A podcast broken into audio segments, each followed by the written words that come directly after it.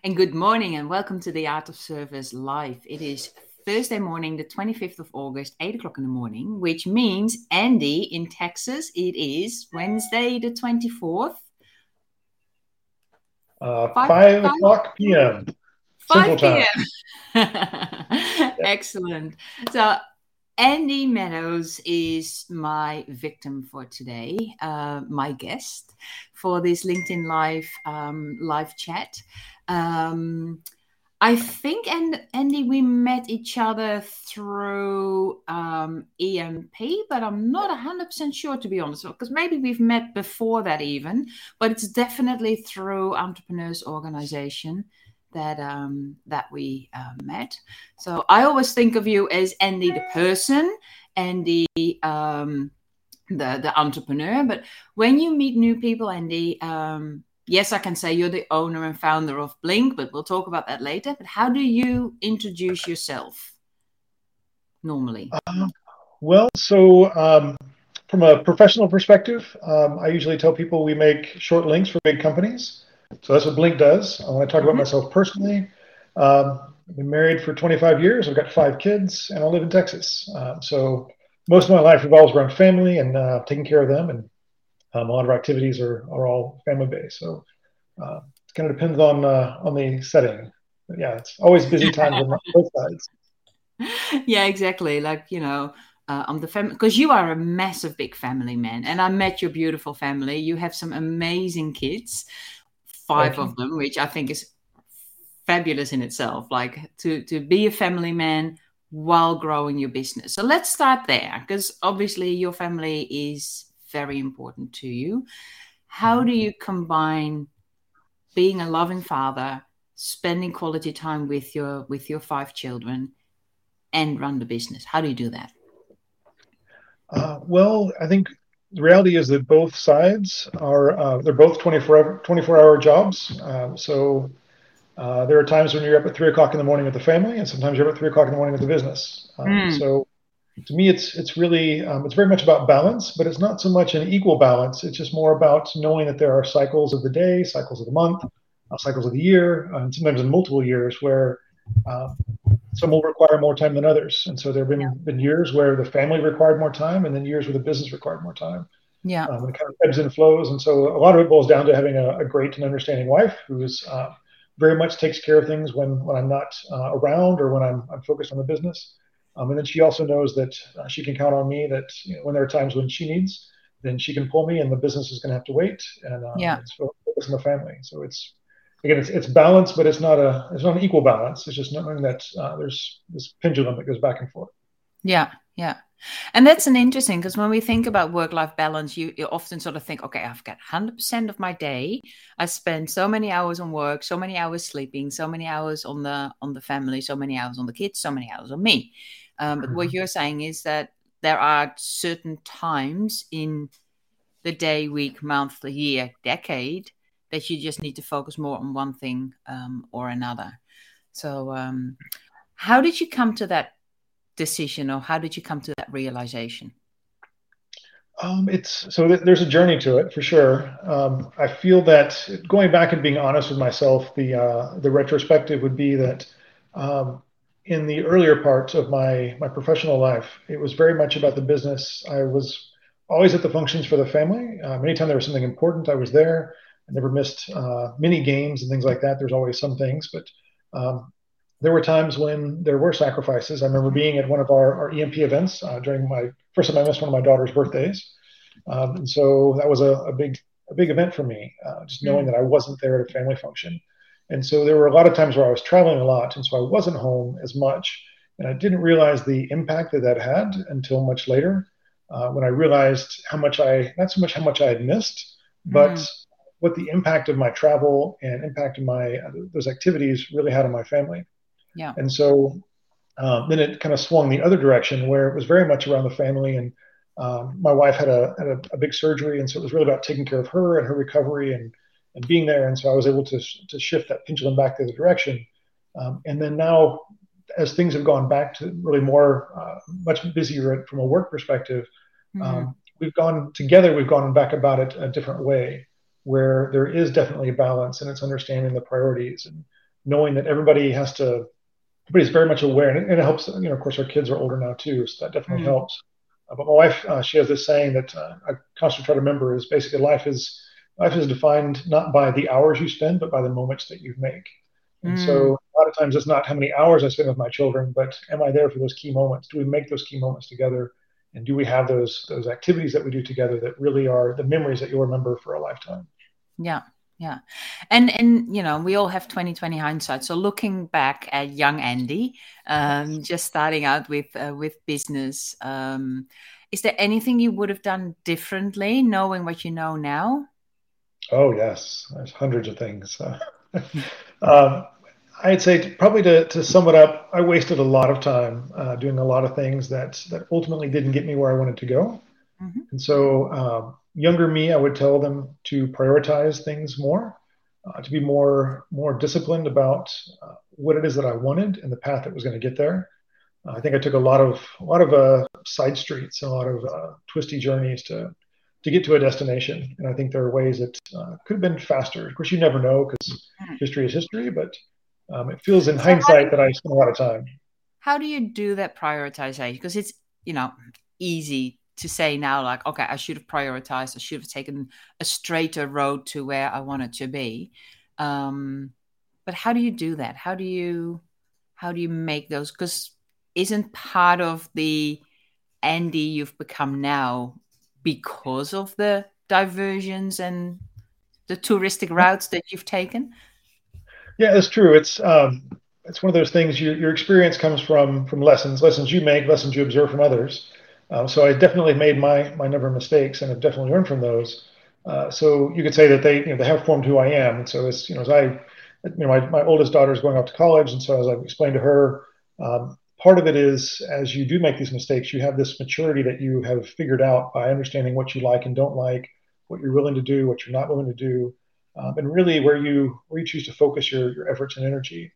So for me, um, having the you know having those experiences are, are important, but really understanding what uh, you know the, the different methodologies of, of how you focus on what's most important to you Mm-hmm. Um, and really evaluating that on a regular basis. And so I think a lot of times you, know, you think that I'm going to do A because A will lead me to B, but a lot of times it's it's really not the case. And knowing when to pull the plug.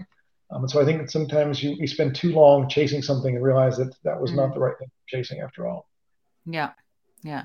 And it's such a rabbit hole to go into, isn't it? And it's so difficult to pull yourself out of there and, and go like, no, this is this is not helpful. This is this isn't what I'm supposed to be doing. Yeah, exactly. And sometimes you, I, I, find, you know, you dig a hole that uh, you really can't stop. You have an obligation to get to a certain point. So I have to you know, hmm. follow through on that commitment. But I recognize, okay, that's a commitment I'm not going to make anymore. That's that's yeah. something I'll learn from and kind of add that to the list. Yeah.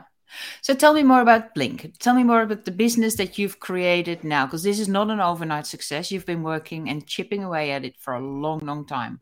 So how did it start? Um, just explain the journey. Sure. Yeah. So um, when we first met, I actually had um, a, a, services company. So we built software for other people. Um, and part of that process was to create a product for ourselves. And so we did. Um, that product at the time was called BudURL. And so we created that. And then we, uh, we also had a hosting company. So these three separate products hmm. all lived underneath the same roof, um, used the same people, the same resources, and so forth. But we realized that there were different trajectories. And so one of the things that EMP taught me was how to focus that and how to how to align again that direction I wanted to get to.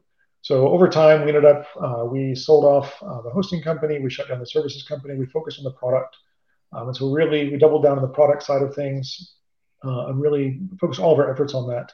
Um, ultimately, ended up selling the business uh, to another company, um, and then that was about five years ago, and so worked for them for a few years, and then ended up buying it back uh, almost two years ago. So uh, in that process, so I you know started it, sold it, bought it back, and now we're we're running it again. Mm. Yeah, let, let, let, let's wind, wind back a little bit because you sort of glance over that, sort of like, yeah, they this and this and this and this and this. Uh, let's step back. you sold your hosting company, which in, it, in itself is a big a big thing to identify. We need to cut up the business and and only focus on on the product. So let's start there. Um, what made you realize that that's the way forward well i realized um, as we were looking at what, what's the what's the end game? What is the exit potential for each of these? Where are they going to go as they grow up and evolve? And I realized that each one had a different outcome. There were different paths, and all the paths were fine, but each one was going to have a different direction. And so we took the time and effort to split them up financially, split them up legally, and, and really have three separate entities so that they could all move and evolve on their own. And so that really helped tremendously when we got to that point where when we found a buyer for the hosting company, we had it buttoned up, ready to go, and it was a nice package we could hand off. Yeah. Uh, when it came down to winding down the services company, we you know we wrapped up our jobs, we handed it off to somebody else who took the customers and, and kept moving. Um, so that was that trajectory. In the business, the, the product side, um, because again, it was standalone at that time. It could move on its own, and so it did. Um, so really, just having that understanding where we wanted to get to, and knowing that mm-hmm. uh, we really things we could do now to get us there smoother and, and later on in, in time. So then, why did you decide to sell the product business? Because um, having a product business sounds like almost i know it sounds really crass but almost like a license to print money. Like you've made a product people buy it it's you know it just keeps going and going and going. So it, it, it seems like the goose with the golden egg. So why did you sell it at that time? So we were actually uh, we didn't try to sell it it just kind of fell into our laps. At the time we were actually looking at raising money um, and so we were talking to investors and, and meeting with different folks um, and along that process somebody happened to reach out and, and ask if we were interested interested in selling and so we evaluated again, you know, we we raise money, here's that trajectory. We we sell the business, here's that trajectory. Again, looking at that end game. And so when we looked at the, you know, what, what's the basically risk versus reward, what's the timeline that, that's involved, uh, what is it going to require from us uh, individually? And so ultimately we made the decision that the, the best route for us was to take the exit and to go ahead and sell at that point, as opposed to raising money and moving down that path. Yeah. And so ultimately that's that's what we did. Yeah. And what did the company look like at the time that you that you sold it? Um, so we we had uh, pretty good growth. We were a small team of about uh, probably ten or twelve people. Um, but uh, again, from that standpoint, we were we were looking at what is that trajectory of, of opportunity.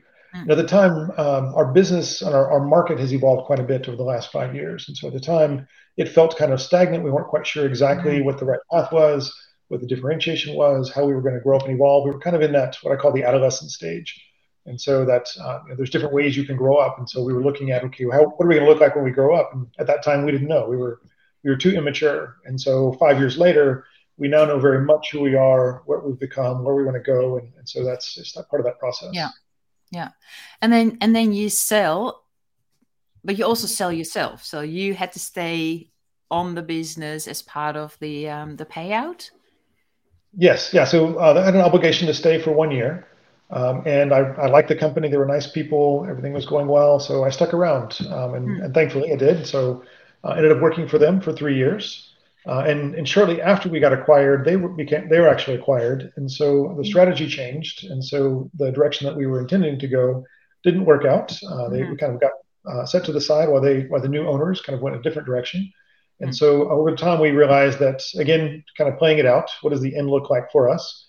Uh, we realized that the end there was not going to be ideal. And so we talked to them about, you know, basically, let's, let's find a new home for Blink. Um, yeah. and so at that time, it was, you know, find somebody else to buy it, um, sell it to me, and, and so forth. And so ultimately, we ended up buying it back. Yeah. Yeah. So so so what was that like that interim period? Because that sounds to me like a really difficult position to be in. Um, going from growing, selling, splitting up, you know, being very entrepreneurial, very strategic to becoming an employee basically of the business. I mean, you obviously enjoyed it to the extent that you stayed for three years. Um, how was that transition? Because I'm just curious what that's like. Because you know how people always say, like, oh, I could never work for a boss. And I just go, like, BS. so, what was that like for you? Um, it was the most comfortable I had been in in years, and also the most frustrating. Um, okay. It was it was difficult. I'm not going to lie. It was it was definitely a challenge for me mentally and emotionally to transition from uh, boss to employee because uh, there are there are differences. Uh, the people I worked for they were great. I loved my boss. I loved the company. They were nice people, uh, incredibly intelligent. It was amazing having resources, people that were excellent at what they did that could come in and provide their their point of view. So that was fantastic. Uh, but I also felt very different in the standpoint that I was no longer able to call the shots. We couldn't move the mm. direction I wanted to, when we wanted to, how we wanted to. Um, so it's great to have that extra infrastructure, but it was also, uh, as, as my wife said, I've never seen you more unhappy than you were. Um, it's not that I was overworked or, or uh, uh, it was a it was a bad job. It's just it wasn't the job that I had been used to doing, and so it was it was different. It was, it was very difficult for me. It's kind of the you know the square peg in the round hole. I was trying to fit in and and really struggled with that. Yeah, yeah, makes sense, and especially the um the, the the fact that you can't be as strategic and as quick as you as you want to be. And you always mm. have to ask other people for for permission to to make your moves. So uh, yeah. because I mean that's what I'm I'm envisioning to be the hardest part of stepping into that employee uh, role where you go like um, you can't just say like oh let's turn left. Just you know see where we end up. Um, right. yeah. Because yeah, it's, it's, no longer uh, your money yeah exactly it's you know to me that uh, entrepreneur entrepreneurism is really a series of, of continual experiments and so um, not being able to have that freedom to experiment is, is a bit of a challenge sometimes. And so having yeah. that environment where you can be creative and a little bit reckless within reason um, to try things and identify what fits and what doesn't. And, uh, yeah. To me, that really helps you uncover those new opportunities that were, were not there before. Yeah. Yeah, makes sense totally. Hey, this is probably a really good time to sort of step into the the compliance and risk management component because you know, like we said earlier, um, or before we started uh, the live streaming, um, our business Art of Service has made a major mm, evolution in the past 22 years as well. So what we're really focusing on is to give our clients control over their risk management and compli- uh, compliance issues rather than be controlling and you know be that consultant that does everything for them. So for from your point of view focusing on compliance and risk management and being in control of those processes and the technology and everything around that how did that focus change from being the owner founder entrepreneur to being the employee or did it not change at all? No, it, it definitely changed. There's there's a uh, there's a, a load that you carry. There's a burden that you carry. Um, so ultimately, uh, that that responsibility stops with me. So it's no matter what anybody else does, even if they're doing everything the right way, um, if there's ever an issue, it's it's ultimately my responsibility. So I, I definitely feel that uh, because we work with with very large companies, uh, compliance is a huge component of that. Mm. And so making sure that we're following the right processes, we know that they have their process that they have to follow. And so we as become an extension of their company. And so we have to do what we need to do to make sure that they are compliant as well. So it's a it's a massive piece for our business. Yeah. And but that doesn't change whether you're an employee or the owner, apart from the ultimate accountability. But the focus doesn't change. You're still swiveling head on the stick, figuring out where where the bear's coming from. Yeah, it's really it, it doesn't um, it doesn't diminish anything. It doesn't you know there's not a job that gets removed. There's still responsibility. If anything, it's it's extra plates to spend uh, because I can't point at somebody else and say that's their job. Um, it's again, it's ultimately my job to make sure it gets done. So um, it's still you know had to get done before. It has to get done now, and and compliance is as you well know, um, it's something that's ever changing and constantly evolving, and, con- and there's there's always bad guys trying to do bad things, and so you always have to stay a step ahead. And so it's it's never you can really never let your guard down. And it's and being being in that mode all the time uh, can be very stressful. So having yeah. the right services and tools is, is really important. Yeah, and and how did your compliance focus change from the moment you've decided to sell the hosting, split up, um, sell um, what now turned into Blink? Um, how did compliance become more of an or did it become more of an issue rather than business as usual we're just running running the company? Yeah um, being an employee somewhere it's you know these are the tools that i've been given. And so i mm. i had to work with i had the tools that i had in my tool belt. And so from a compliance standpoint um, i didn't really have much authority to enact any kind of uh, controls or processes um, and you know, not that they were they were bad, but if we needed to do something a certain way, I could ask for it, but it wasn't my responsibility, or or uh, I didn't have the authority to make sure it happened. And so mm-hmm. now, as as our customers are requiring us to be compliant in certain ways and meet certain standards and processes, uh, we have to make sure that we are continually on our toes, that we're doing the right things, uh, so that we're following those guidelines. Because ultimately, as we're serving these organizations, their compliance standards are growing every single day to try to keep their customers safe. And so, as I said, we you know we become an extension of that, and so it's it is a constant uh, activity that we're always looking at. Yeah, yeah, absolutely. It's it's it's become part and parcel of running a business, isn't it? You, you cannot run a business without being aware of risks, compliance, all those standards, rules, processes, etc. So it's um, it's Absolutely. business 101. yeah, from our perspective, it's it's even more critical. You think about you know HR as I grow the company, I need to add people, and so I need HR functions. And um, ultimately, from a compliance standpoint, before you hire the first person, you must have certain controls in place. There must be certain aspects of that. It has to be something that's ingrained in the culture from the very beginning, uh, and that's difficult because uh, yeah. it is. Like I said, there are extra hurdles to jump through. Yeah, yeah, exactly. So, speaking of um, hurdles you had to jump through, you bought Blink back. Um, obviously, that's not something you decide overnight. Um, tell me more about that process because the moment I mentioned that you took a deep breath. So I'm sure there's a story there. yeah, it's um, when the first time the opportunity presented itself, uh, I was apprehensive. I really wasn't sure if I wanted to buy it back. Uh, not that I, I, was down on the business at all, but uh, the question of is, did I want to step back in that role? And so uh, the first person I talked to about it was my wife, and she said, "Well, of course you do. That's you know, why are you asking me? Why isn't this done already?" Um, you know, her her encouragement was was tremendous, and that was a huge aspect of that. Is just knowing that um, she was willing to get back on that bus, having been off of the bus for a while. She was willing to get back onto it, and not only that, but she was willing to put gas in there and, and push to get it going. Um, so that was tremendously helpful. And then the second thing was was our team, making sure that uh, we had the right people that were were willing and able to come along for the ride. Uh, my co-founder, making sure that that he was willing to to go back into it. Hmm. Again, kind of getting that point, he was still there as well, and so uh, making sure that he was on board. Um, you know, it's one of those things. It, uh, it couldn't be done without both of us, and so mm. making sure that he was as committed as I am was, was a key part of that. And so once we had that commitment, uh, then it was a matter of logistics. You know, how do we get it done? But knowing that we were both as excited about the business as we'd ever been, um, it was just a matter of are we excited about being back in the driver's seat? And so once yeah. I realized that we actually both were, then uh, it was really, you know, how do we get going? Yeah. That's so exciting. and how did you how do you run the business differently now than from what you did before? What what changes have you made in Blink 2.0? Yeah, so we've been able to evolve the product in a way that, as I mentioned before, we were kind of in that adolescent stage. We didn't really know where we were going, what we wanted to be when we grow up.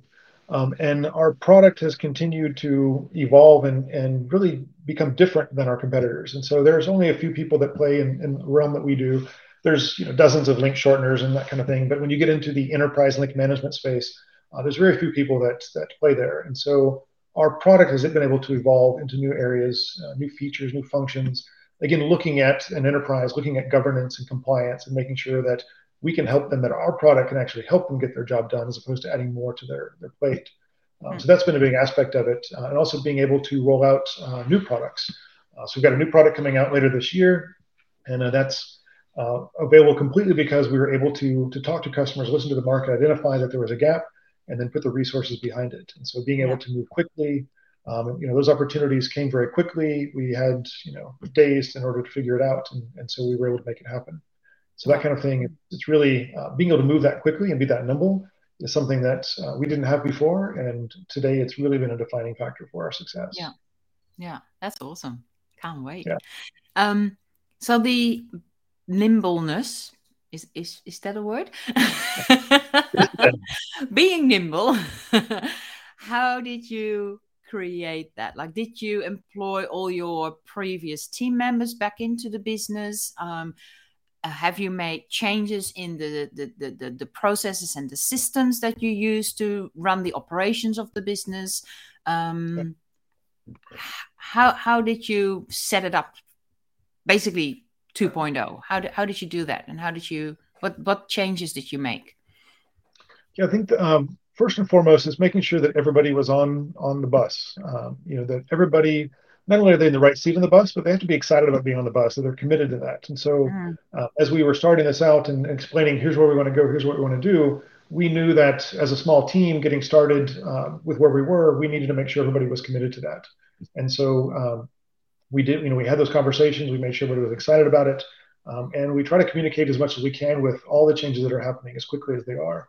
Um, in some ways, we have we have truly grown up and matured a bit in terms of you know documentation and process. There's you know, clearly a long ways to go, as everybody there's always miles to, to go. Uh, but we try to to do things in a way that will be more scalable in the future as we continue to grow. Um, that we can grow gracefully. Um, it is um, every day is is uh, is challenging. There's always uh, you know a lot of things going on every single day. Uh, they're definitely not boring. Uh, certainly mm. not quiet. Um, but making sure that we're we're working together in a very cohesive way. There's not uh, there's no that's not my job or I can't help with that. It's you know we're truly all trying to get everything done and keep the customers happy at every point. Yeah. So that's that's probably first and foremost is, is, yeah. is all about the people. Yeah. And and and with those t- people, with that team, what is the thing that you're most proud of in in you know? Let's just focus on Blink on on what you have now. Um, what change did you make with your team that you go like, I did not expect. I, I just didn't even think that was possible. I'm so proud of this. Um, honestly, I, really feel like what's one of the things that's great about our team is that um, there's never a question of is is something going to get done or is it possible or is somebody going to get their job done. There's very much a, a reliance on if somebody says they will do it, it'll get done, and there's comfort and confidence in knowing that that person not only knows what their job is, but they're they're capable, willing, and eager to do it. And so there's there's a peace that I have in knowing that if I'm doing what I'm supposed to be doing, they're going to be doing what they're supposed to be doing, and ultimately that leads us in the right direction. So yeah. uh, that's that, there's great peace in that, and uh, definitely great opportunity in that as well. Yeah, and how did you create that? Like, if if you had to explain that to a group of accelerators, like how do you how do you explain how did you create that that peace um, of mind and and and that team? What's this? Yeah, I, I wish I could tell you what's on chapter eight of some book and just go follow that. But uh, the reality is, I think it's a combination of of finding the right people. It's there's there's a certain mindset of somebody who is is really in it. Uh, they're they're here. They're willing to show up, um, and not because they're looking to collect a paycheck, but they look they're they're showing up because they like who they work with. They like how they do things. They like the way they do things. Um, and and ultimately what we're trying to work on. And so I think that's a part of it is, is knowing how to find those people. And and so the key thing of, of hiring is, is so critical because uh, it's so easy to, to derail that. Um, and then I think the other aspect of that is is modeling. Um, really trying to make sure that uh, you know I'm the I'm the one if, if I'm not doing my job I don't expect them to the, do their job hmm. and so I really try to to be the person that I want everyone else to be hoping that by setting that example that uh, they will follow my lead and at the same time show me where I'm falling short and mm. help me to become the better person that I can be. So there's a definitely there's not only a that give and take, but it's really that uh, the modeling and the mirroring of, of watching and seeing from each other and, and being open to learning from each other as well. Uh, there's definitely not a I don't think I have all the answers, and uh, I certainly you know learn from them every single day. Mm no. So, do you feel that your um, experience as being a father of five, um, that those experiences translate into running a business of, what did you say, 20 or something now at the moment? Uh, there's, there's only about uh, a dozen total of uh, people that yeah. Uh, work on Blink. So, yeah, but um, for, yeah, so from a family aspect, for sure I think it's actually harder to, for the family. Uh, you know, the kids have to do what I say because they because I'm the, I'm the dad. Um, mm. But with the team, they don't have to do what I say. They have the option of, of walking away, whereas my kids don't. Uh, but uh, there's definitely yeah, the, the, reason why I'm picking that up is um, you have female teenagers and college age kids um, I'm just wondering if they really do everything you say, and if that experience of managing them through their life and through their journey has taught you to become the leader that you are in the business. Yeah, I would imagine if somebody were to look into it, they, they would probably probably extract something like that. But I, I do feel, you know, my my kids when I think about um, when I see who they are and who they're becoming, they are they're fantastic. You know, they don't fight. You know, they they bicker a little bit, but uh, they don't fight like I did with my sisters. Um, they they really work together, uh, and they are growing up together. And so there's a there's that process of keeping them very much on the rails at a, at a certain point in their in their life, and then knowing that they have seen the behavior, they've seen it modeled, they've had that, those, expectations. Um, and they're very high expectations here. Um, however, um, there's also that freedom and autonomy to be who you are.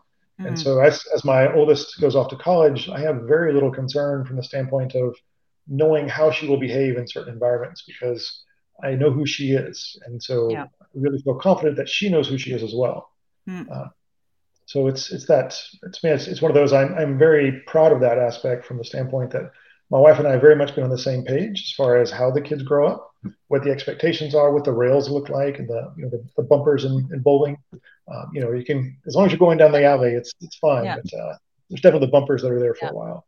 Yeah, but, um, but it, it is interesting because you're using the same kind of words. So like it's you know it's the modeling behavior, like you know showing the the behavior that you want in their life but also in your business life it's um, being very proud of who you have on your team because you know your eyes lit up when you started talking about your team as well um, it's it's very much the high standards that you um, that you have both for your for your kids but also for your team members i'm, I'm seeing some parallels here sure, for sure, yeah. And the corollary to that, there's definitely times where I I hear something or see something my daughter is doing, and I'm like, oh, that's definitely me. I, that's exactly what I said yesterday, um, mm. and now I know not to say that anymore. Or yeah. I, oh, I can see that. I can see my behavior coming out in them, and so it, it encourages me to change my own behavior. So again, that yeah. standpoint of learning from them as much as they're learning from me, for sure. It's confronting, isn't it?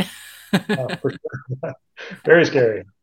very very scary so um, you said this with Blink like back to the back to the business. With Blink He said um, it's enterprise link management or it's enterprise link shortening. So it's like the the bitly but then for grown-up businesses.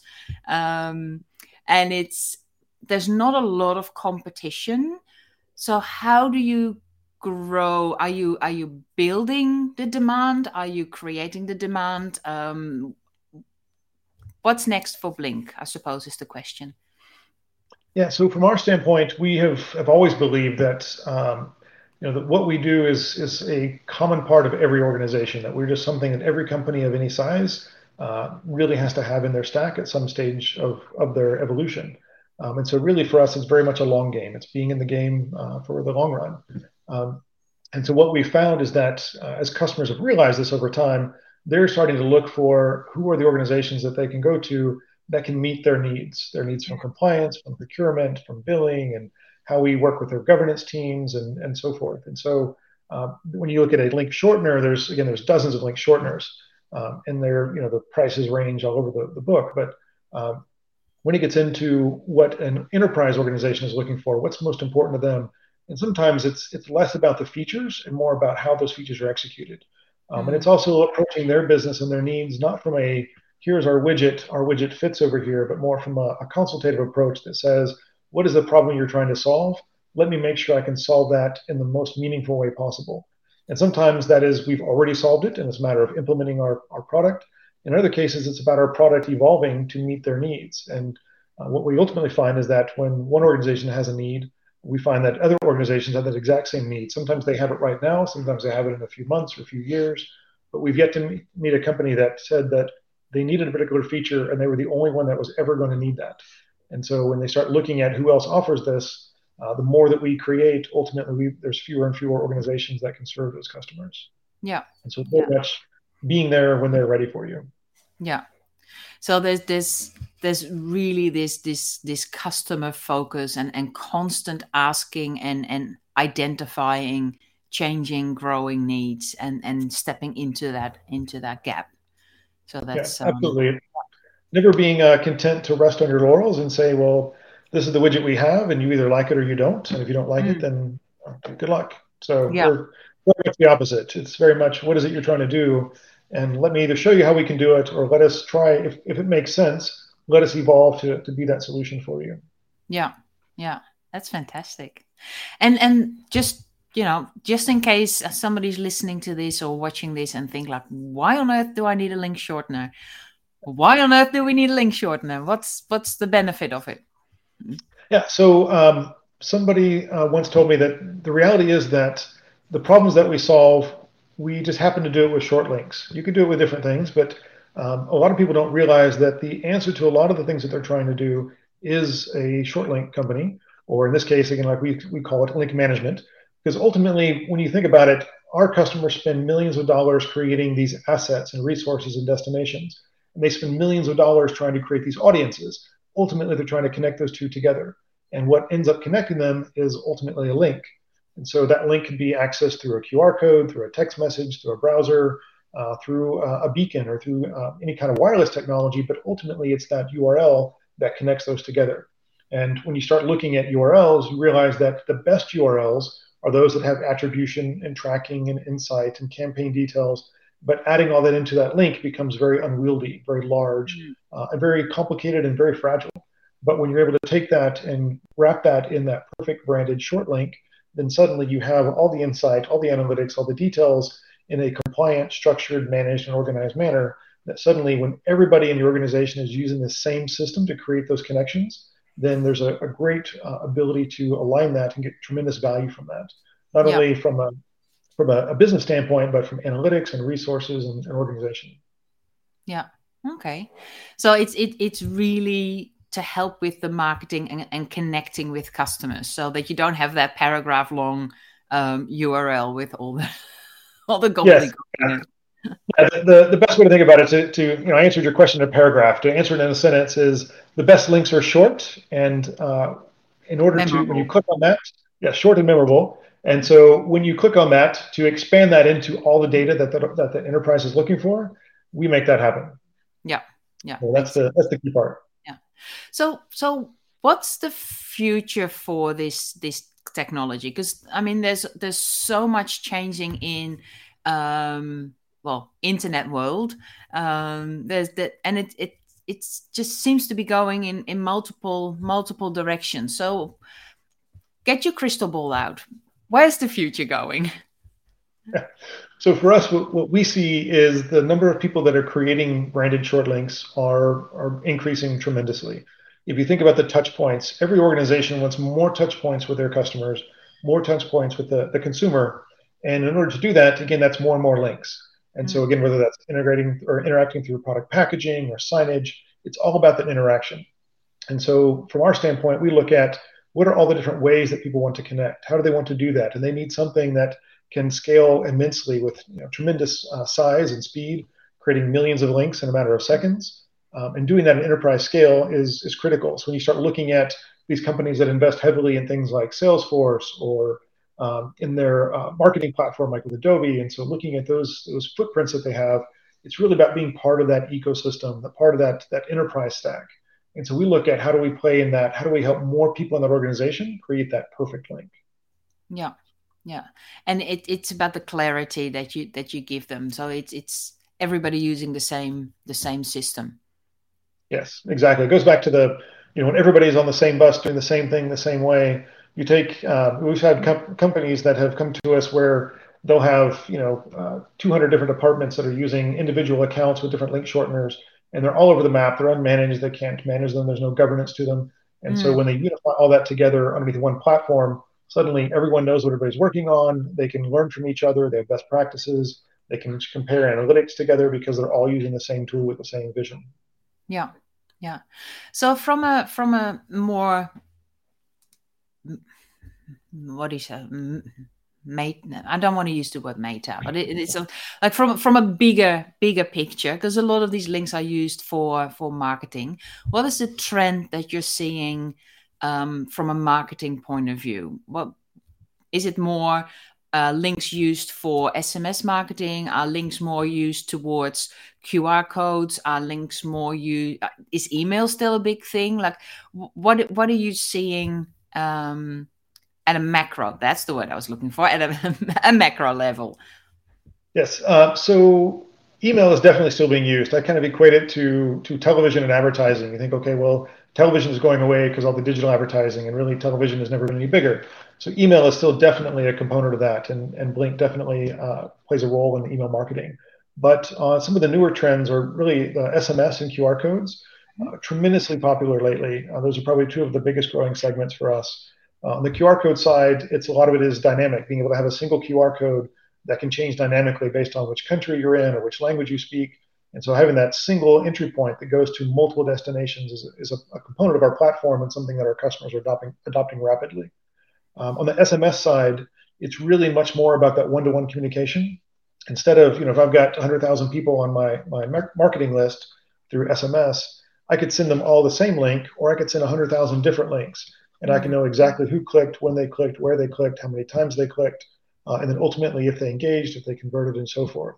And so when you empower these companies to suddenly say, well, instead of sending one link to your entire mailing list, why don't you send everyone their own personal link? Suddenly it becomes a game changer because they're used to doing that from an email perspective, but they haven't been able to do that from an SMS perspective very well, mm. at least not in a branded way. And so once they can see this branded environment where they can see that perfect link with their brand on it and mm. something unique for every recipient, their eyes light up and it's like Christmas for them. Yeah.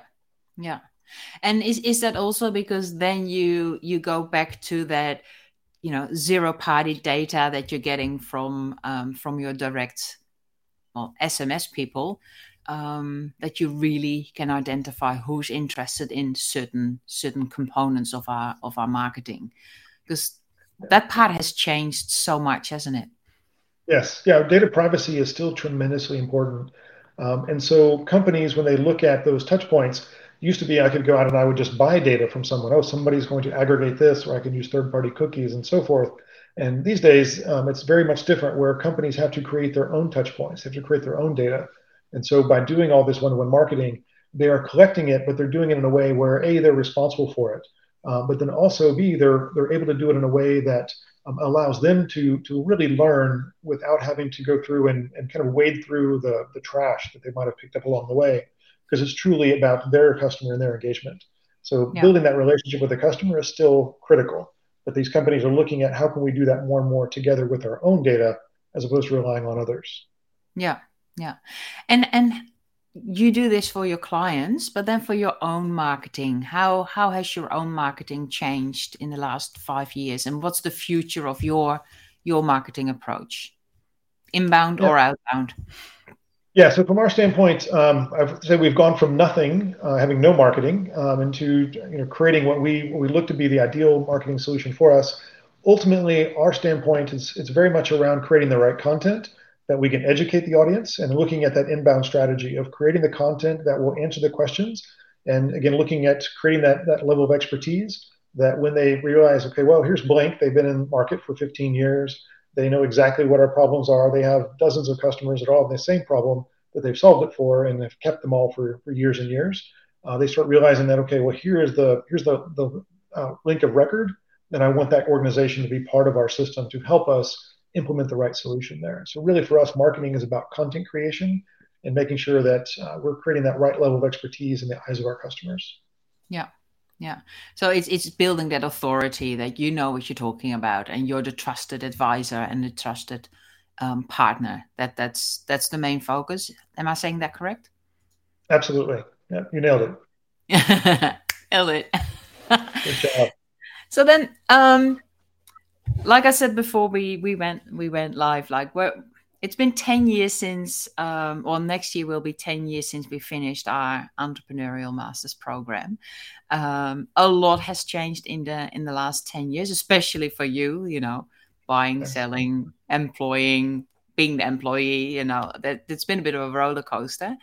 Um, the next 10 years where do you um, where do you see yourself going? You you personally you andy like not you the business but you for me, um, I'm at the stage uh, we talked briefly earlier about you know the the, the timeline of life um, mm-hmm. and kind of where we are. And so as I've over the last ten years evolved, you know, I feel like I'm on the other side of the spectrum. And so for me, a lot of it is really looking at, uh, as we talked before about with business, wanting to look at what is the end game, what do I want to end up somewhere down the road. And so uh, I'm very much spending time thinking about where do I want to end up? What's the right path that's going to get me to where I want to be?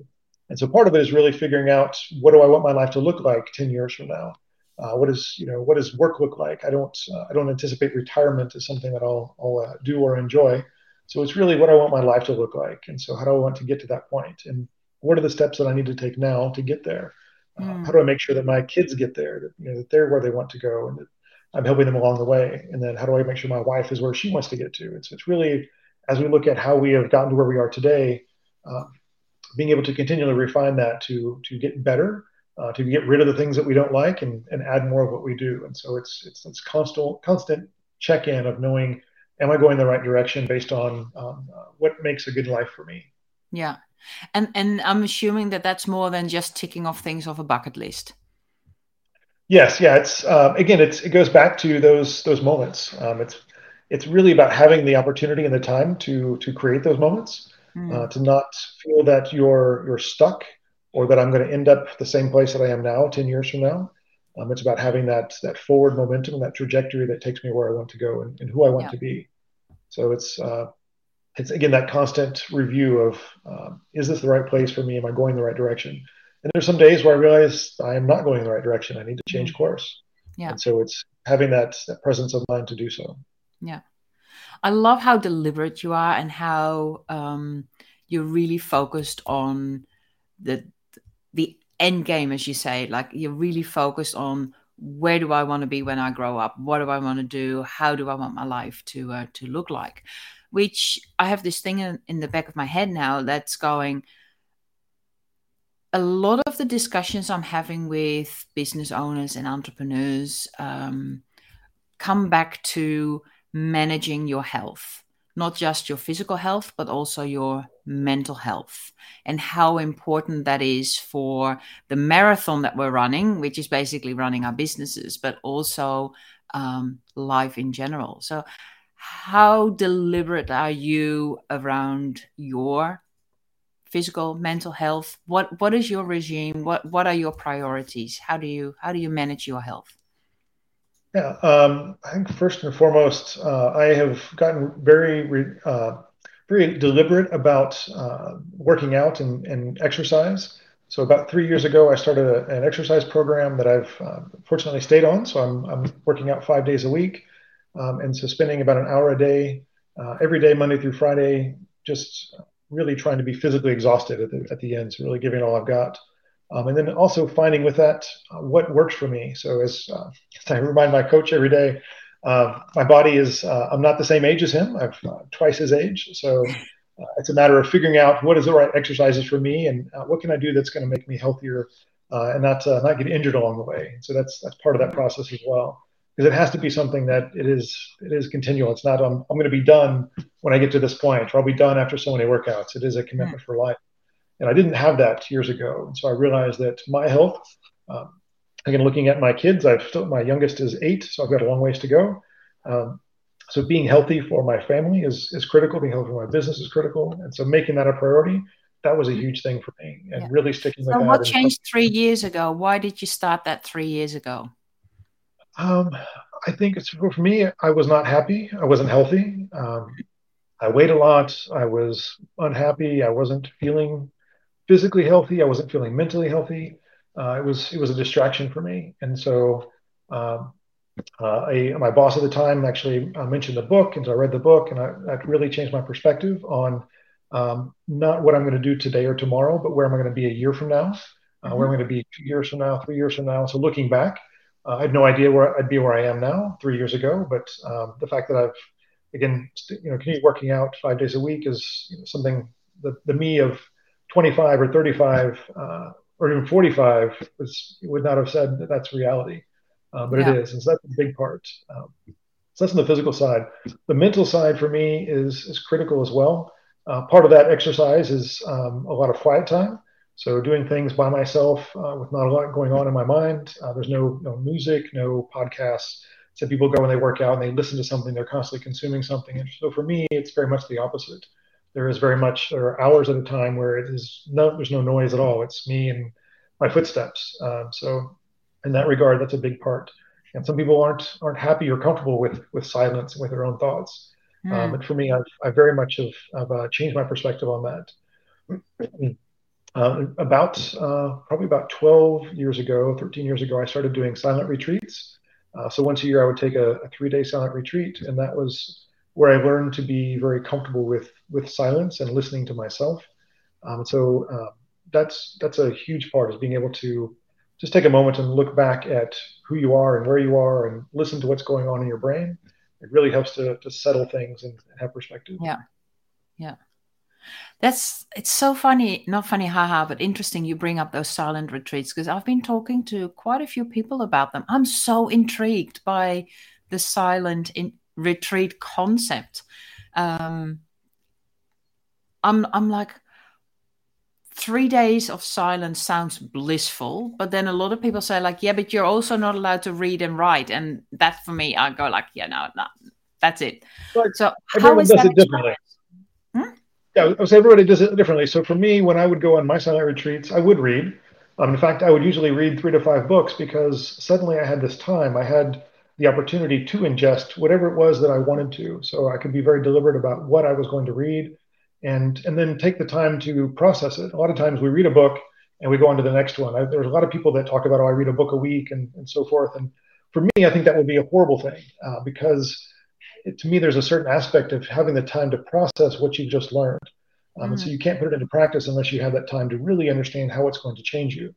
And so for me, um, that quiet time is uh, I always refer to it as my defragment time. So if you think about a hard drive of, of days gone by, uh, you would defragment your hard drive to put things in order so it would be a little faster and a little more organized. And so for me, that's very much what my brain would do is kind of organize and get rid of the things I didn't need and reorganize the stuff that I wanted to keep. And so that you know, being able to pick up those books or do those things, you know, take notes, journal, uh, write those things, really that all those things happen during that time. And it's a, a real gift to yourself as well as to everyone around you. Yeah. It sounds amazing. It sounds so good. I can't recommend it enough. Uh, to me, three days is never enough. Mm-hmm. Yes, because some people do it for like nine or fourteen days.